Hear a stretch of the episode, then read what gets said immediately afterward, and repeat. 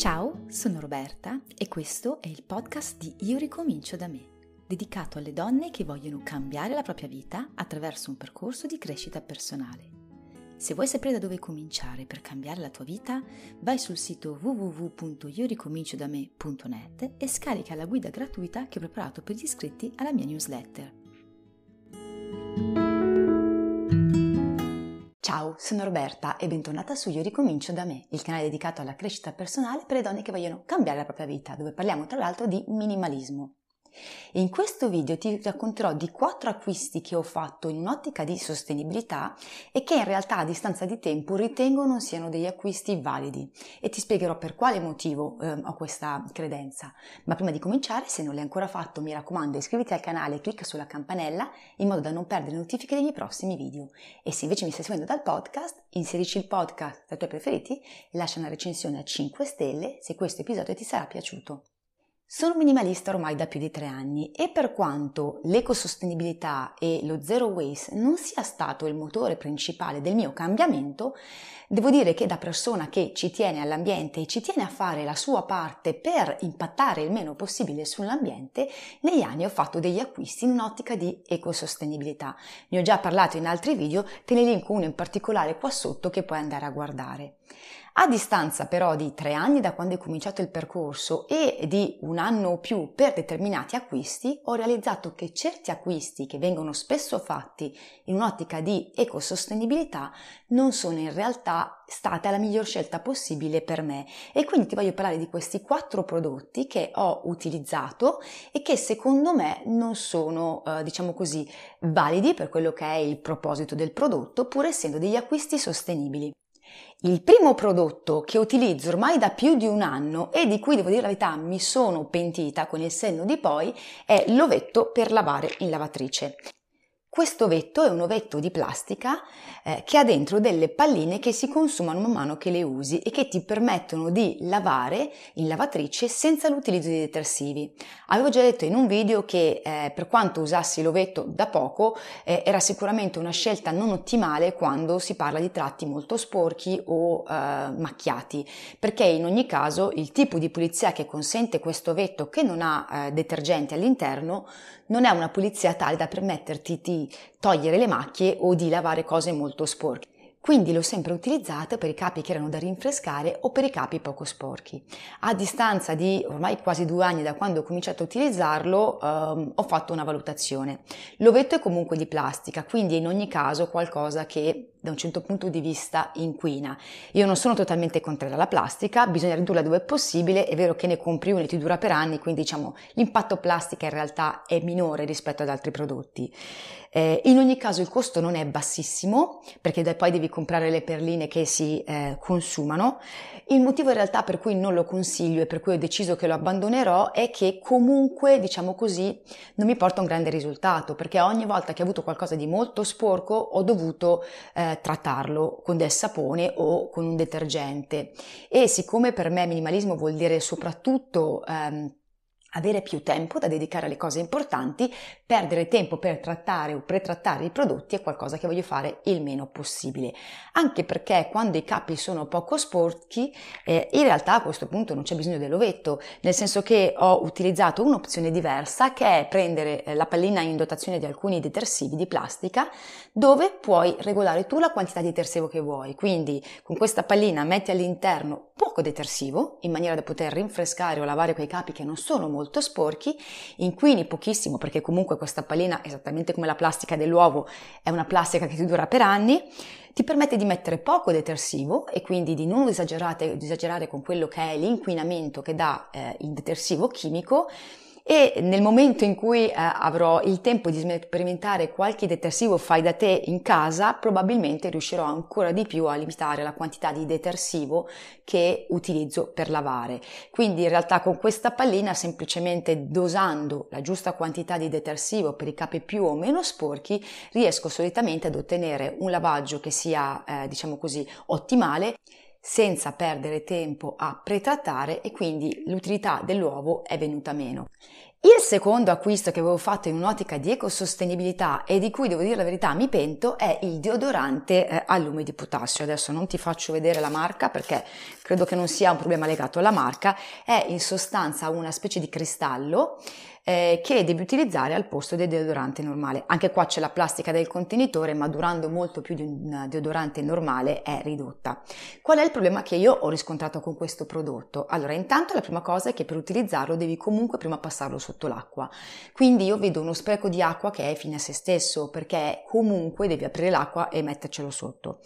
Poi devo dire la verità, per quanto non abbia nessun profumo, e questo più o meno è qualcosa abbastanza, diciamo così, di comune nei deodoranti più um, sostenibili, in realtà è che non vedo questo grande risultato, nel senso che non mi aspetto di profumare, però quantomeno di avere un risultato che duri nel tempo e questo genere di deodorante non me lo dà.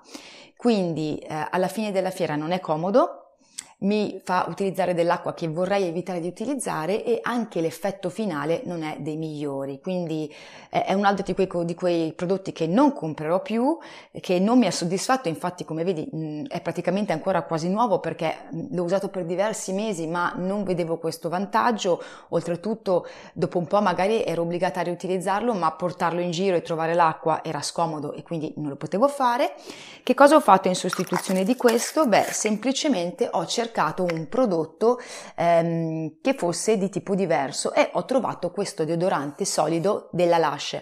Ehm, ho preso questo della Lush perché in realtà è l'unico che ho trovato nella mia zona eh, che, ehm, che, lo faccia solido, perché di solito trovi altre cose. Se conosci qualche marca, anche eh, magari comprabile online, in modo da non dover andare fisicamente nel negozio, che fa comunque deodoranti solidi e che hai provato e con cui ti trovi bene, ti prego di scrivermelo qui sotto nei commenti perché eh, provo volentieri anche altri prodotti. Devo dire la verità, questo deodorante è ottimo. Faccio, premesso, faccio, una premessa che in realtà lo uso da pochi mesi, ancora non mi è capitato di utilizzarlo nei mesi caldissimi, quindi voglio vedere cosa, eh, quale risultato avrò ad agosto quando fa davvero tanto caldo e devi portartelo in giro. Però c'è di buono che essendo solido e poi essendo qualcosa che puoi tagliare, puoi prenderne un pezzettino nella confezione e portartelo in giro se hai bisogno di eh, rinfrescarti. Non va lavato, nel senso che a differenza dell'altro messo sotto l'acqua, questo qua lo metti direttamente sulla, sull'ascella. Ha un profumo classico di sapone naturalmente, quindi non contiene altri profumi, non ho idea se altre marche lo facciano profumato, ma a me in realtà l'odore del sapone mi va benissimo perché eh, il deodorante serve per rinfrescare, non per darti profumo, quindi uno eventualmente può usare questo e in combinata un, un profumo se gli piace avere un particolare profumo, diciamo una particolare fragranza.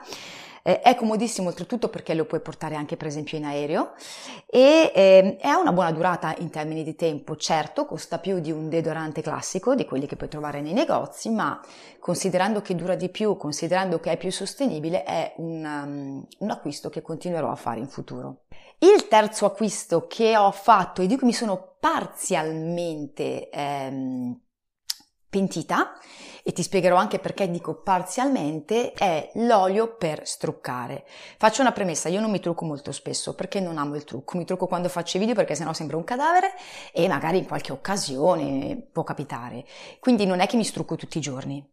Eh, in ogni caso, per struccarmi volevo smettere di continuare a comprare struccanti, quindi ho provato in questi anni di minimalismo dei prodotti più uh, sostenibili, principalmente olio. Ho provato l'olio di cocco, questo, che in realtà è un olio alimentare, in maniera da poter utilizzare lo stesso uh, prodotto sia per l'alimentare che per il corpo e che eh, nella stagione, diciamo così, non calda solidifica quindi eh, da usare come struccante quando non è eh, estate, quando non fa davvero tanto caldo, eh, era un po' scomodo perché lo usi come un burro e mi ritrovavo con più prodotto di quello che volevo, ma era qualcosa ancora fattibile. Oppure ho provato anche l'olio di mandorle che per comodità ho messo in questo contenitore che invece rimane sempre liquido e quindi è comodo. Perché ti ho detto che mi sono parzialmente pentita? Perché in realtà questi due prodotti sono ottimi e ancora li uso e intenzione di utilizzare per struccare diciamo la pelle, le labbra e tutto quello che non è gli occhi. Purtroppo ho provato anche con l'olio d'oliva una volta, entrambi questi prodotti sugli occhi non vanno bene, almeno per me. Qual è il problema? Che se uso un olio sugli occhi, di solito mi bruciano gli occhi, anche se tengo gli occhi chiusi, comunque una parte entra, diciamo così, nella, nella congiunzione e quindi cominciano a bruciarmi fortemente gli occhi. Poi soprattutto quando tolgo il mascara, che comunque viene messo sulla parte interna, quindi devo andare in ogni caso a toccare, eh, mi brucia gli occhi ed è anche un po' difficile togliere il mascara, anche se non è quello waterproof. Quindi cosa ho fatto? Ho semplicemente deciso che per struccare gli occhi prendo uno struccante bifase apposta per gli occhi, in modo che sia molto delicato, non mi dia fastidio.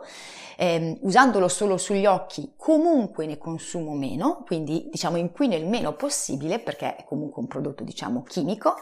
Eh, l'olio di cocco e gli altri oli li uso per... Ehm, per mm, struccare il resto del viso e per, come diciamo così, eh, al posto magari delle, delle creme eh, idratanti per il corpo perché sono molto buoni. Naturalmente essendo degli oli tendono a ungere un po' di più, quindi ci sono delle parti del corpo su cui è più facile usarle, altre su cui un po' meno, per, le, per esempio non lo metto sulle mani quando sono in giro di giorno perché altrimenti lascio eh, unto ovunque, però diciamo sono degli acquisti che possono avere senso ma non come acquisti totalitari. L'ultimo prodotto di cui mi sono pentita, anche se in realtà era una scelta che non era stata fatta solo in un'ottica di minimalismo, ma più per un altro problema che avevo, era l'enne.